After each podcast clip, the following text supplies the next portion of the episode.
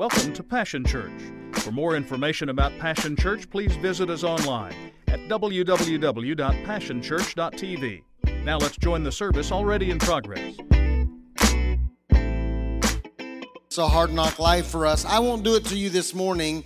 Uh, three weeks ago, some of you weren't with us, so let me just catch you up quickly. I normally don't do this, but I'm going to do it this week since we had a special guest last week. I hope you enjoyed Dr. Levon Davis as he brought the word. Yeah, but let me catch you up. Three weeks ago, I showed you a picture of myself uh, when I was in eighth grade. I weighed 89 pounds and I was this wrestling superstar. Not actually, I, I won't make you endure that picture again, but in that practice, a guy dropped me on my head and gave me a concussion. And because of that concussion, I wandered home, not really sure who I was or where I lived. And I'm convinced that the reason that the enemy brings hard knocks into our life is for that sole purpose right there to rattle us at our core so that we don't know who we are.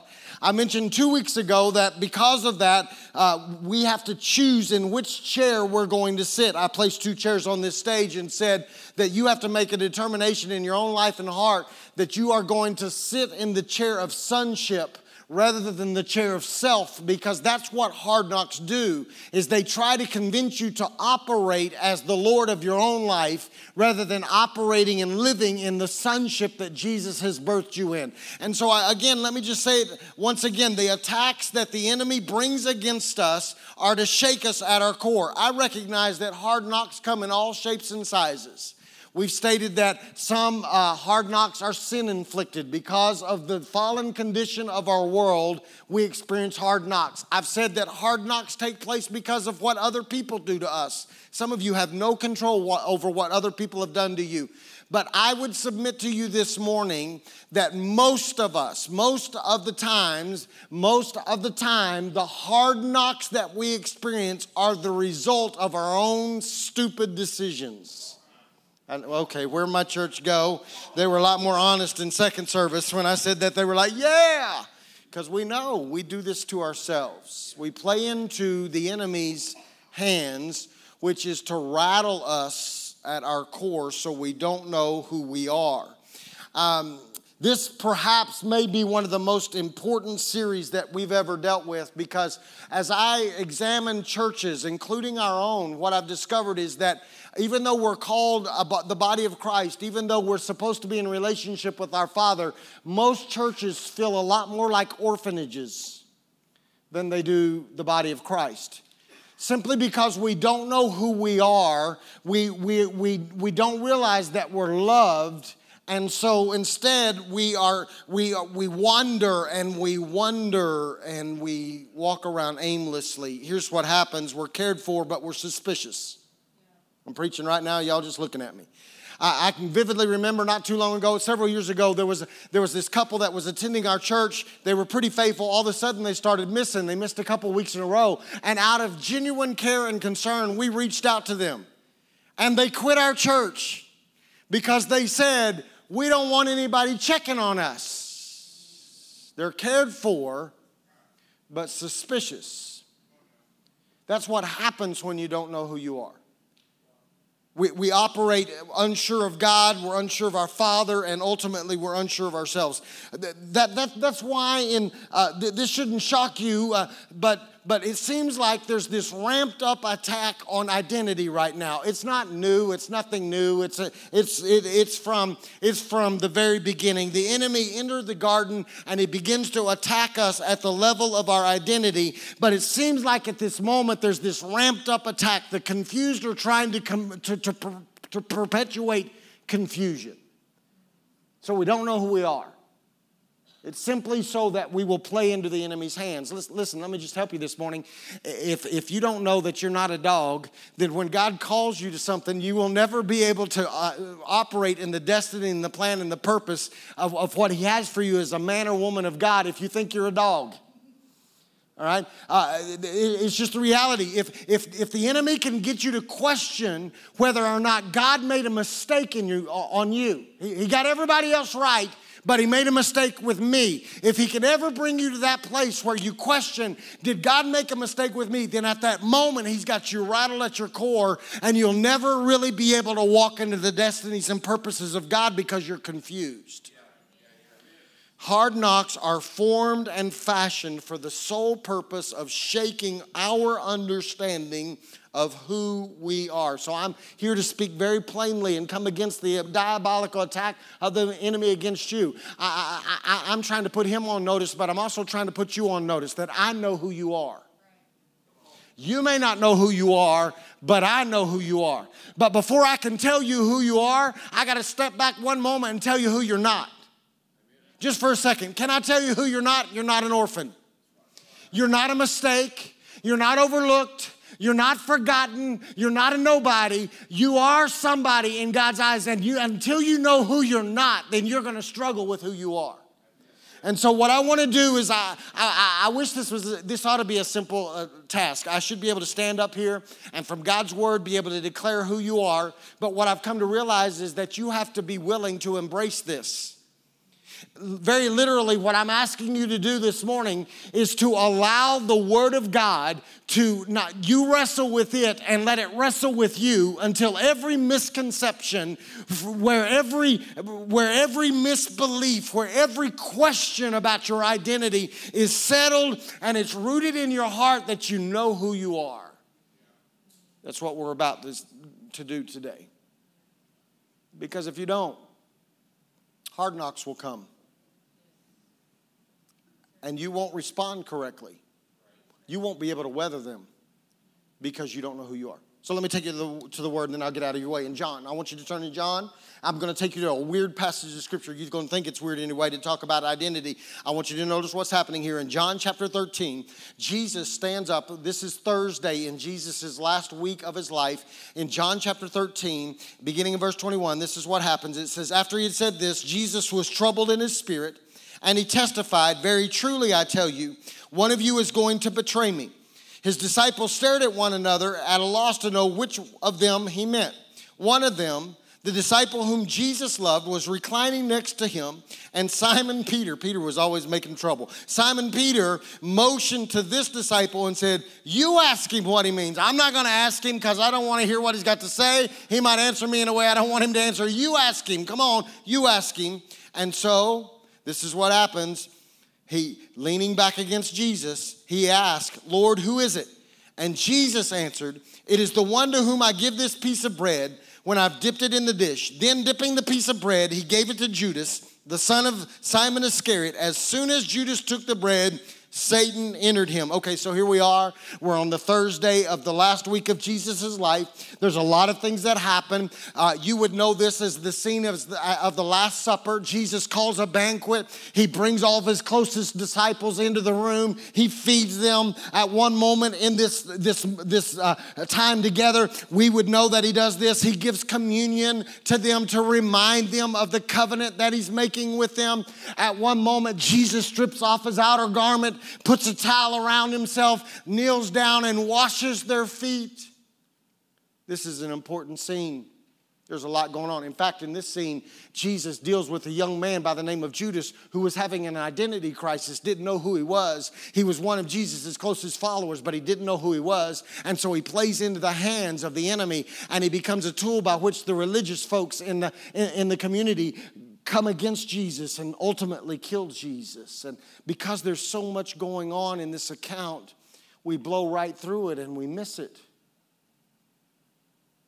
We don't even recognize. To recognize the revelation of this passage, you've got to back up for a moment and you've got to come to grips with who's writing this book. We are in the book of John. If your name is John in the room, you probably think this is the best book ever written. Uh, okay. John. John is our tour guide. John is our eyewitness. John is historically accounting for what's taking place in the last days of Jesus' life, and, and, and he's writing about it. It is John. Touch your neighbor say, John's writing this. Okay. But when John refers to himself, he describes himself like this the one that Jesus loved. Four other times in his account, four other moments in, in the book of John, John talks about himself and describes himself as I am the disciple. I'm the one that Jesus loved. Uh, he, he states it so often that now we've come to know John like this He's the beloved. I think John went out to his t shirt shop and got him a t shirt that says, I'm the one. I think he probably had a business card, laid it on the table, said, I'm that disciple. I'm the one that Jesus loves. I think probably he had a, he had a bumper sticker on his, uh, his chariot. It was a GT model, had bags on it so he could lower it and bring it back up. Shiny wheels. And it said on the back, his license plate said, I'm the one. I'm the one that Jesus loves. John had come to a revelation that I'm the one. He, no other disciple had the audacity to ever say, I'm the one Jesus loved. Never once, never once. So, so maybe, so maybe John's just got an ego problem. Maybe he's all full of himself and he's trying to make a name for himself. So I'm the one. I need y'all to get this right. I am the one. Or perhaps he was taking a dig at the other disciples. You're not the ones he loves. I'm the one he loves. Or perhaps John has had a revelation that we need to grasp this morning that would change everything. That we are, in fact, the one Jesus loves. John was secure in this moment in how he saw Jesus. But John has a revelation now that he's not only just secure in how he saw Jesus, now all of a sudden, John has come to a conclusion that he's secure in. Now he knows how Jesus sees him. I would submit to you this morning that many of us who have raised our hands and asked Jesus to come into our heart need to have a revelation because we struggle with our identity, because we never understand that not only do we have Jesus in our heart. Jesus has us in his heart. That changes everything. So, so, some of us have we've uh, we've so identified with Paul. Paul was an uh, was uh, uh an, one of the apostles, and he and he he identifies himself like this. He says, "I am the chiefest of sinners." In other words, he'd gone to the t-shirt shop and gotten him a shirt that says, "I'm the worst sinner that ever sinned. I'm I, I'm the worst." And we have so identified with the apostle Paul, and we see ourselves as such a sinner that we never have this ability to identify with the apostle John, who said, "I." I am the one who Jesus loved. I am just asking you over the course of the next few weeks, maybe a month, would you just for a moment kick Paul to the curb and dwell on the fact that you are like John? You're the one. You are the one Jesus loves. If we would come to that conclusion, then we could walk by any mirror and we couldn't help ourselves. We would have to smile. Even even when we look at the we would recognize that what we're looking at is a reflection of the one that jesus loves. We even if i don't like what i see when i look in the mirror i come to the conclusion that jesus loves what i'm seeing it would force us to change our approach. We, even when people look down at us and they peer down their nose and they make fun of us, they don't applaud for us, they don't approve of us. It would, I, would, I can't help myself. I just have to smile because even though you may not like me, even though you may not applaud for me, maybe you don't think I'm all that. I can't help myself. I've got to smile because I recognize that I am the one Jesus loved. You don't have to approve of me. He approves of me. You don't have to accept me. He accepts me. I can look over my life and look at wasted moments and think I'm too far gone and I've made too many mistakes, but I got to come to a recognition, a realization, a revelation that Jesus loves me. I'm the one that He loves. He hasn't forgotten me and what I did, the mistakes I made. Some of y'all have made some severe mistakes in life, just like me. Some of us have been stupid. The only difference between your stupidity and my stupidity is I didn't get caught. But I came to tell you that all that's what you went through, that's not who you are. Who you are is the one Jesus loved. I, I, I need you to touch your neighbor right now. I just want you to look them square in the eyes. I want you to just say this to them. You may not know it, but you're sitting to the, next to the one Jesus loves. Yeah, put them on notice put them on notice. You thought you were riding, you thought you were sitting next to the one you got in an argument with, but the one you got in the argument with is the one that Jesus loves. Yeah. You thought the one that talked back to you was uh, some disrespectful little kid, but, but, but I'm the one that Jesus loves. You just don't understand who I am. I operate in humility, recognizing I didn't deserve it and I didn't earn it, but I am the one Jesus loves. If we could ever understand that the, we are the one that Jesus loves, then it would change how we see ourselves and it would change how we treat ourselves. If you knew that Jesus, the King of Kings, the Lord of Lords, loves you, then you would be able to do this. You would be able to love others. Some of you can't love other people because you can't love yourself. And the reason you can't love yourself is because you don't understand that Jesus loves you. Yep. See, I don't, I don't know where you grew up, but I grew up in this church. We used to have this thing, I'm gonna date myself right now. We used to have this thing called the Booster Band. The Booster Band, every Sunday morning, the kids, y'all, see y'all, some of y'all looking at me like I'm crazy. I just want you to know who you're looking at this morning. You are looking at the maestro of the Booster Band if you gave me sandpaper blocks. I know y'all don't know what that is, but every little, every Sunday they would march the Booster Band up. It was all the little kids in church, and they would hand out these classroom instruments, sandpaper blocks, sticks, triangles, and kazoos and we would rock the, I'm, I'm in the Lord's army. I'm flying. Oh, some of y'all don't know. Some of y'all don't know. Some of y'all don't know.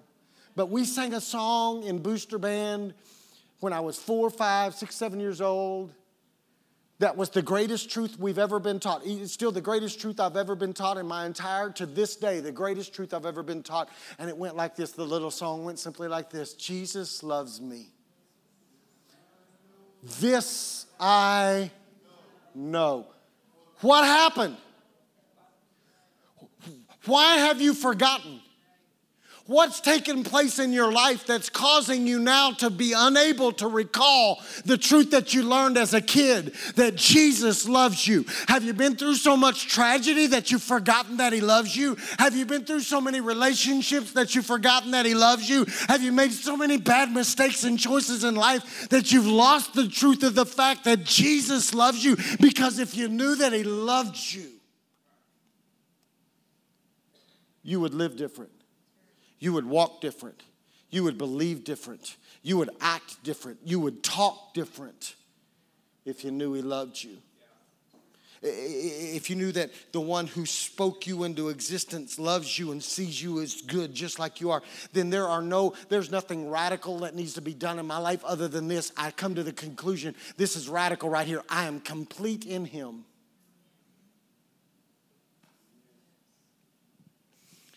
Our identity is firm when we walk in humility, knowing that, that, that He loves us. I, I, I, want you to see what this truth did for John. He's the, he's the guy we're looking at. We've kicked Paul to the curb for a few weeks. Let, let's focus on John. What I recognize now, now that I read it, now that I understand, is that John, this, this truth had an impact on John. It impacted his ability to, to live right, it impacted his attitude, it impacted his walk, it impacts his steadfastness, it even impacts his ability to endure difficulties because some of y'all are struggling in difficulties right now and you think God's forgotten you. What you've forgotten is who you are. See if you catch it. John chapter 19, we find that Jesus is in his last moments. And because John knows who he is, he's positioned perfectly for Jesus and for others. John chapter 19, beginning in verse 25.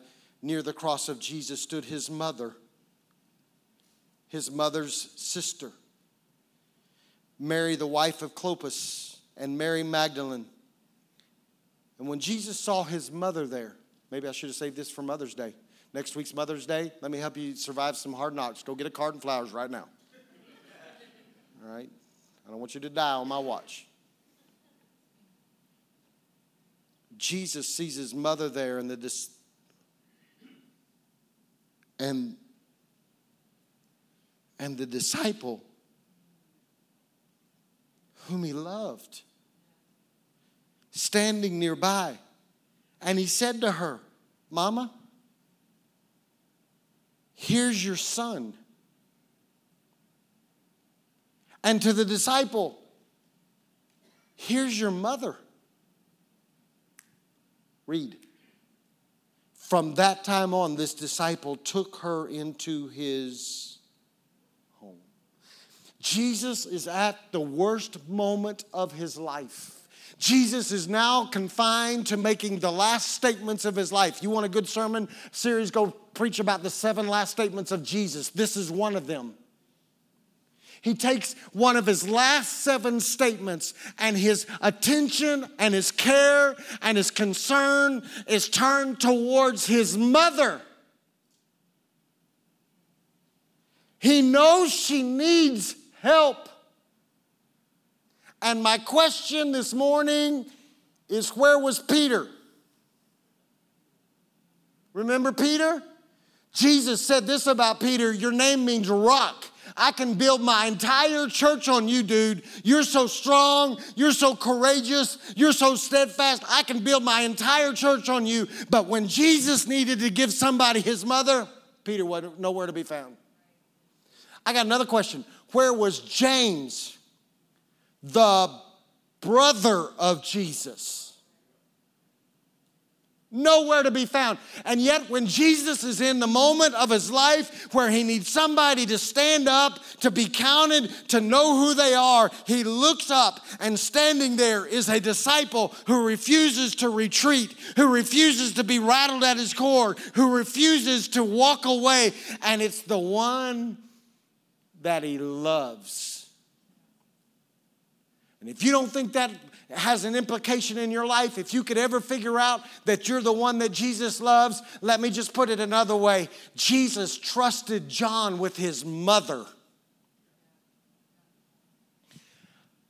My question to you this morning is this What could Jesus trust you with if you knew that he loved you?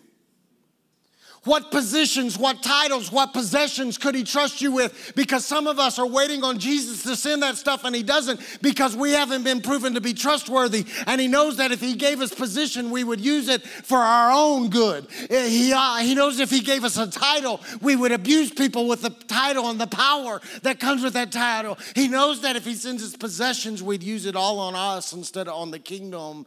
But what could he trust you with? If you knew who you were. Who could he trust you with if you knew that you're the one that he loves? I'm convinced that if we could get a church full of people that know that they're the one that Jesus loves, that He could trust us with the hopeless and the helpless. I'm convinced He could send us the vulnerable. I'm convinced He could send us the confused. I'm convinced that He could send us the addicted. I'm convinced He could send us the broken. I'm convinced He could send us the disappointed. I'm, I'm convinced He could send us people that are suicidal. I'm, I'm convinced He could send us all those kinds of people because He would be sure that we would handle them correctly because we know who we are.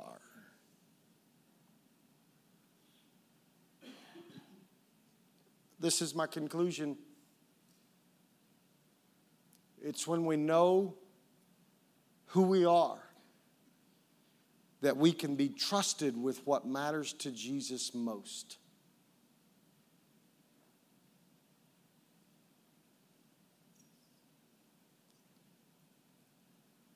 Just letting it simmer.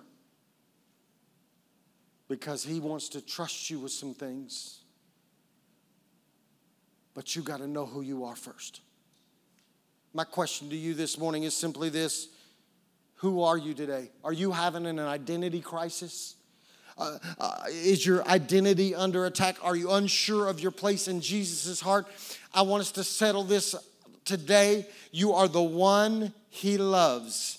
You are the one He chooses. You are the one He sees. You are the one He knows. You are the one He hears. I, I, I want that to get down into our spirit because this is what I've discovered. I discovered it while I was studying for this message weeks ago.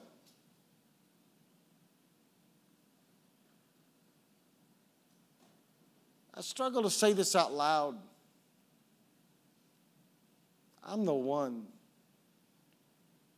Jesus loves. See, if I knew that I was loved like that by Jesus, then Jesus, I would come to this conclusion even if you don't heal me, I don't question whether I'm loved. Jesus, if I'm walking through tragedy and, and it doesn't seem like you're coming to my rescue, then, then I would still come to the same conclusion. You love me. If you never answer another prayer, it doesn't rattle who I am. Though you slay me, yet will I trust you. But in my own office, I wrote down this exercise for us because I'm asking God to get this down into our spirit. And in my own office, I recognized that I'm uncomfortable with this. Scenes of my childhood at 75 pounds in seventh grade, not the strongest, not the biggest, picked last for the team. Lunch tables where nobody wants to sit with you. Promotions where you're passed over. People that have laughed and said you're less than. And what I discovered was that if it was hard for me to say,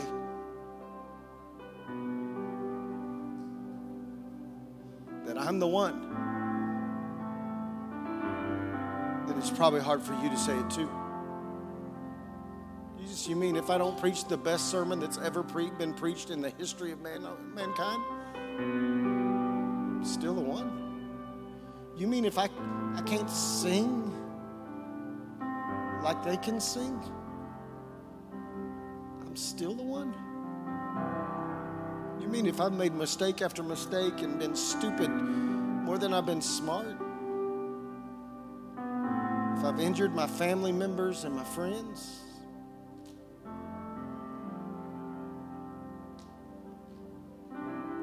I'm the one that you love.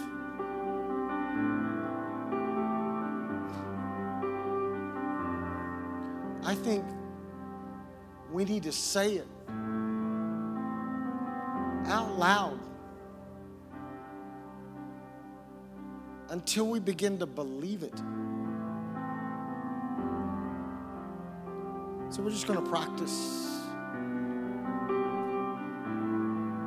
Would you say this with me? I know it's uncomfortable. I know some of you will try to pass it off. I heard people passing it off in second service. They would turn to somebody and say, You're the one. That's not what we're saying.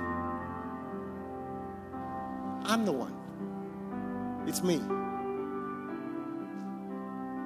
Would you just say this out loud? I am the one that Jesus loves. Can you say it one more time? I am the one that Jesus loves.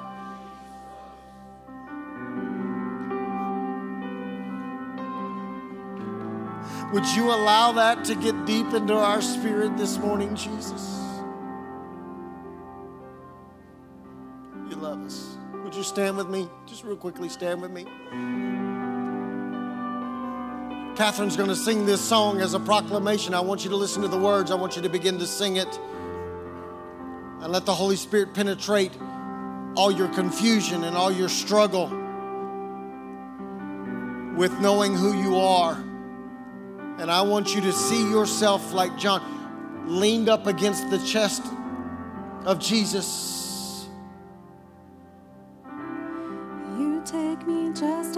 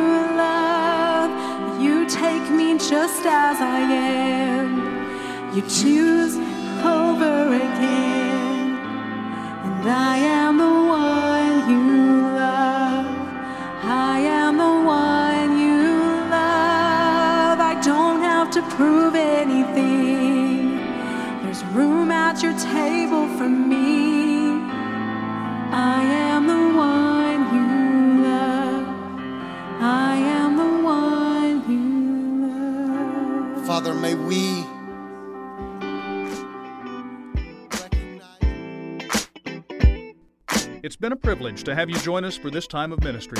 To find more Passion Church resources or to make a donation online, visit www.passionchurch.tv. Remember, you can't live without passion.